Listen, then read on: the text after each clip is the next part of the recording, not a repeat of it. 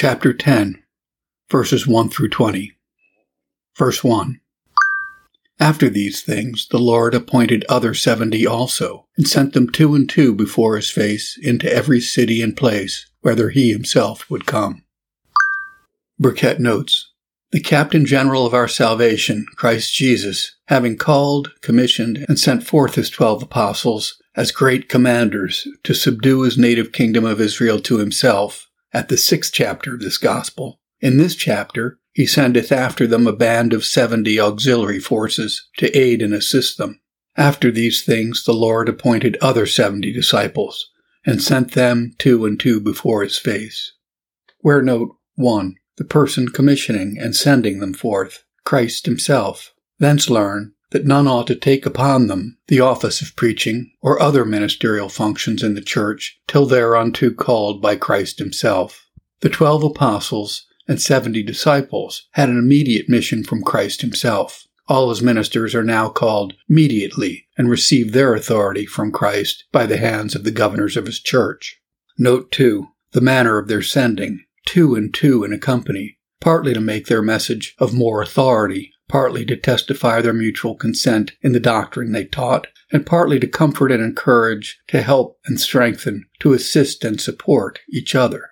In imitation of this example, the Jesuits send forth their emissaries by pair. Learn hence that the ministers of the gospel do stand in great need of mutual help and comfort, of the united assistance and encouragement of each other in the weighty duties of their calling and function. Our Savior in the next verse compares his ministers to harvest laborers who are to help and assist one another, the strong endeavoring to strengthen the hands of the weak. But Lord, what tears are sufficient to bewail the want of love and unity, yea, the prevalency of that envy and malignity which is found too often among the ministers of the gospel, so that instead of going forth 2 by 2, happy is he that is alone in a place. Well might Melanchthon bless God when he lay a-dying, that he was going to a place where he should be freed from the implacable hatred of divines. This is, and ought to be, for a lamentation. Verse 2. "Therefore said he unto them, The harvest is truly great, but the laborers are few. Pray ye therefore the Lord of the harvest, that he would send forth laborers into his harvest." Burkett notes, note here 1, that God's church is a harvest field.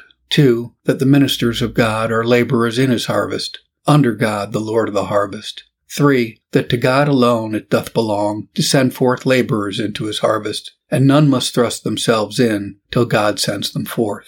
Pray ye the Lord of the harvest, that he would send forth laborers. 4, that the number of faithful laborers is comparatively small and few. The scribes and Pharisees in the Jewish harvest field are many, yet, says Christ, the laborers are few. 5, that it is the church's duty to pray, and that earnestly and incessantly, to God, the Lord of the harvest, to increase the number of faithful laborers, and to send forth more laborers into his harvest. Verses 3 and 4. "Go your ways. Behold, I send you forth as lambs among wolves. Carry neither purse, nor script, nor shoes, and salute no man by the way." Burkett notes, our Savior, 1, arms his disciples against the difficulties, dangers, and discouragements which they might meet with in the course of their ministry, by telling them that he sent them forth as lambs among wolves, thereby intimating that the enemies of the gospel have as great an inclination from their malicious nature to devour and destroy the ministers of Christ as wolves have from their natural temper to devour lambs. "Behold, I send you forth as lambs among wolves." 2, our Savior directs them, in this their first expedition to preach the gospel, to commit themselves to the gracious care and good providence of God, both for provision and protection. "Neither carry purse, nor script, nor staff," says St. Matthew, as if he had said, trust God with the care of your lives, rely upon his providence both for protection and provision. Yet must we take notice that this was only a temporary command given to the disciples for this particular journey, which they were quickly to dispatch. For in the general, Christ allows his ministers as well as others to exercise a prudent and provident care of themselves and their families. And as it is the minister's duty to trust God in the use of prudential means for their maintenance, so it is the people's duty to take care of their ministers' comfortable subsistence. The workman is worthy of his meat, says our Savior, that is, of all necessary supplies. He is worthy of a comfortable subsistence, and, where it may be had, of an honorable maintenance. Verses 5 and 6. And into whatsoever house ye enter, first say, Peace be to this house. And if the Son of Peace be there, your peace shall rest upon it. If not, it shall turn to you again. Burkett notes, Here our blessed Savior directs his disciples how to manage themselves in the executing of their office. Into whatsoever house ye enter, first say, Peace be to this house.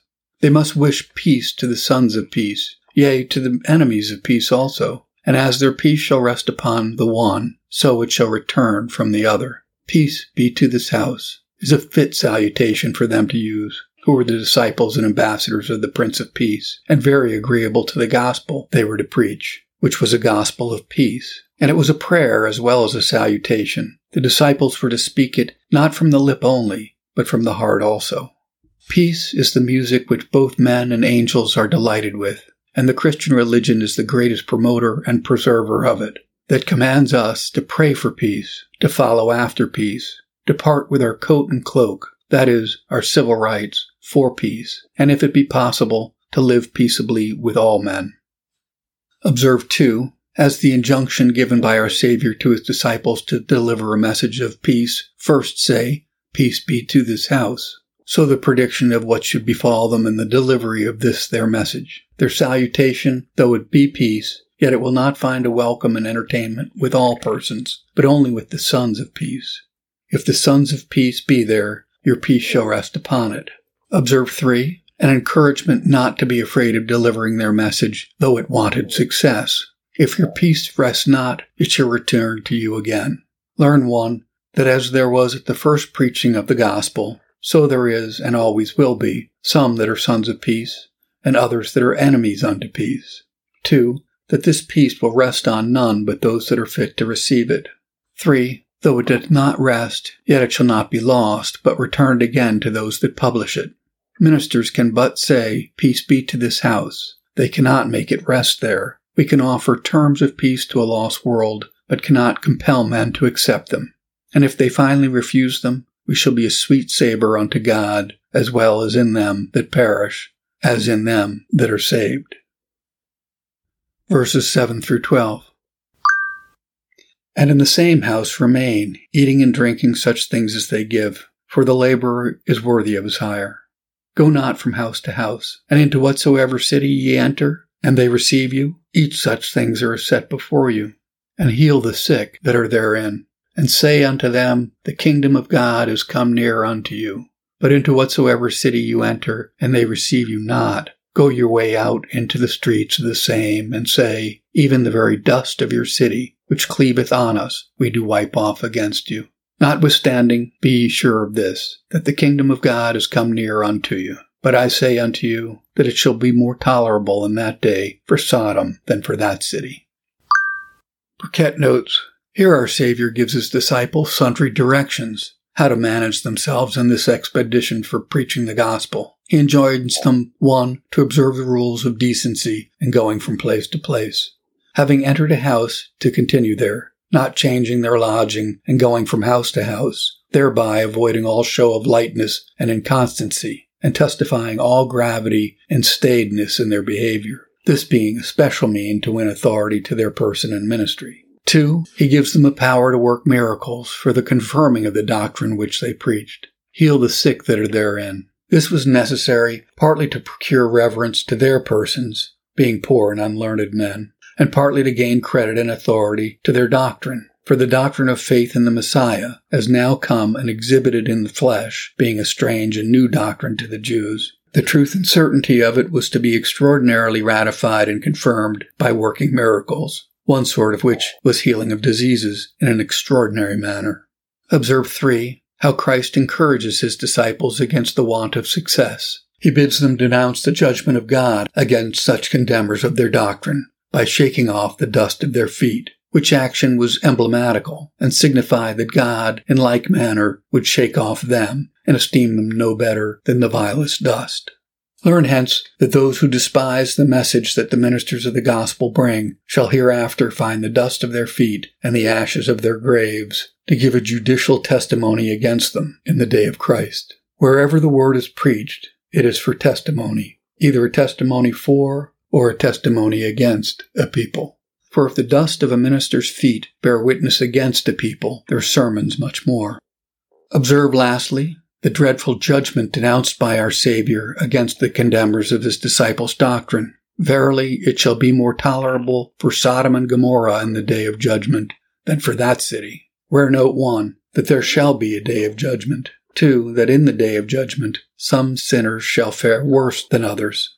3, that of all sinners the condition of such shall be saddest on the day of judgment, who living under the gospel die after all in their impenitency and infidelity. It shall be more tolerable for Sodom and Gomorrah than for that city.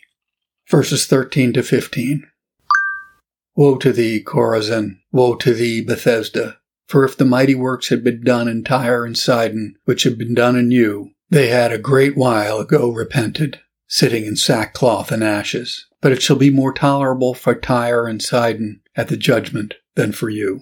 And thou, Capernaum, which art exalted to heaven, shall be thrust down to hell. Burkett notes, these cities in Galilee, Chorazin, Bethsaida, and Capernaum, having been the place where Christ preached and wrought his miracles, they have a woe denounced here against them for their contempt of Christ and the offers of his grace. Woe unto thee, Chorazin, etc.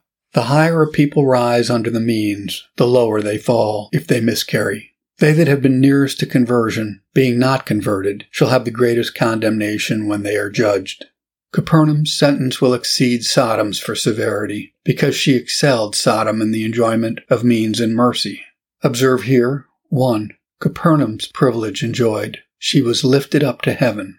That is, enjoyed privileges above all other places, namely, the presence, preaching, and miracles of our Savior. Observe 2. Capernaum's doom denounced. Thou shalt be thrust down to hell. That is, thy condition shall be sadder than those that never heard of a Savior, even Tyre and Sidon, Sodom and Gomorrah, those rude and barbarous nations out of the pale of the church, shall be in an easier state and condition than those that have enjoyed gospel ordinances and church privileges, but not improved them. Learn hence, 1. That gospel ordinances enjoyed are a mighty honor and advancement to the poorest persons and obscurest places. Thou, Capernaum, art exalted to heaven. 2. That gospel ordinances and church privileges enjoyed, but not improved, provoke Almighty God to inflict the sorest judgment upon a people. Thou that art exalted to heaven shall be thrust down to hell. Verse 16. He that heareth you, heareth me, and he that despiseth you, despiseth me, and he that despiseth me, despiseth him that sent me. Burkett notes, here our Savior encourages his ministers to faithfulness in their office by assuring them that he should reckon and esteem all the kindnesses shown to them as done unto himself. He that receiveth you, receiveth me. He that despiseth you, despiseth me. Where note that all the offices of love and respect, of kindness and charity, which we show to the ministers and members of Christ for his sake, Christ reckons it done unto himself. Note farther that the contempt of the message and messengers of the gospel runs much higher than men are aware of. They think it no great matter to slight or neglect the messengers of Christ, but verily that contempt flies in the face and authority of Christ himself, who gave them their commission. Yea, in the very face of God the Father, who gave Christ his commission. And accordingly they are called God's mouth, Jeremiah 15:9, their message and their mission being both from him. Nay, farther, the sin strikes at our own souls, and we are injurious to them as well as unto Christ. He that despiseth you, despiseth me. Yet certainly no age was ever deeper drenched in the guilt of this sin than the present age is. Verses 17 and 18. And the 70 returned again with joy, saying, Lord, even the devils are subject unto us through thy name. And he said unto them, I beheld Satan as lightning fall from heaven. Burkett notes, observe here, 1. The 70 disciples returned to give Christ an account of the success of their expedition. They return as victors with joy and triumph, showing Christ the trophies of their conquest. Lord, even the devils are subject unto us through thy name. The weapons of their warfare were not carnal, but spiritual, and mighty through Christ. The powers of darkness cannot stand, but must fall before the power of Christ. The devils are no match for Christ. No, not for the meanest of the ministers of Christ, who go forth in his name, armed with his authority and power. Observe, too, our Savior's reply to the 70 disciples upon this occasion. I beheld Satan as lightning fall from heaven. A twofold interpretation is given of these words. One, some look upon them as a secret rebuke given by our Savior to the 70 for that excess of joy and mixture of vainglory which was found in them, upon account of these extraordinary gifts and ability of casting out devils and healing diseases which were conferred upon them. I beheld Satan, says Christ, falling like lightning from heaven, as if Christ had said, Take heed of being puffed up with pride upon the account of those endowments which I have bestowed upon you. Remember Lucifer, the prince of pride, how he fell from heaven by his arrogancy, and labor you to ascend thither by humility. The words in this sense afford this instruction, that those whom Christ has bestowed the greatest measure of spiritual graces, ministerial gifts, and temporal blessings upon, ought to be very watchful against that hateful sin of pride, which has ruined and destroyed so many thousands of angels and men. 2. Some understand this fall of Satan not literally, but figuratively and mystically, of his ruin by the power of preaching of the gospel. As if Christ had said, I know that this is no vain boast of yours, no vaunt or brag of your value, that the devils are conquered by your courage. For when I first sent you forth to preach the gospel and armed you with divine power, I easily foresaw that the devil's kingdom would shake about his ears, and that his power would be ruined by the power of the gospel. And that wherever you preached, Satan's strength and power would vanish like a flash of lightning, suddenly and irrecoverably. Learn hence that the powerful and efficacious preaching of the gospel is the special means ordained and appointed by Christ for the ruin and subversion of Satan's kingdom in the world.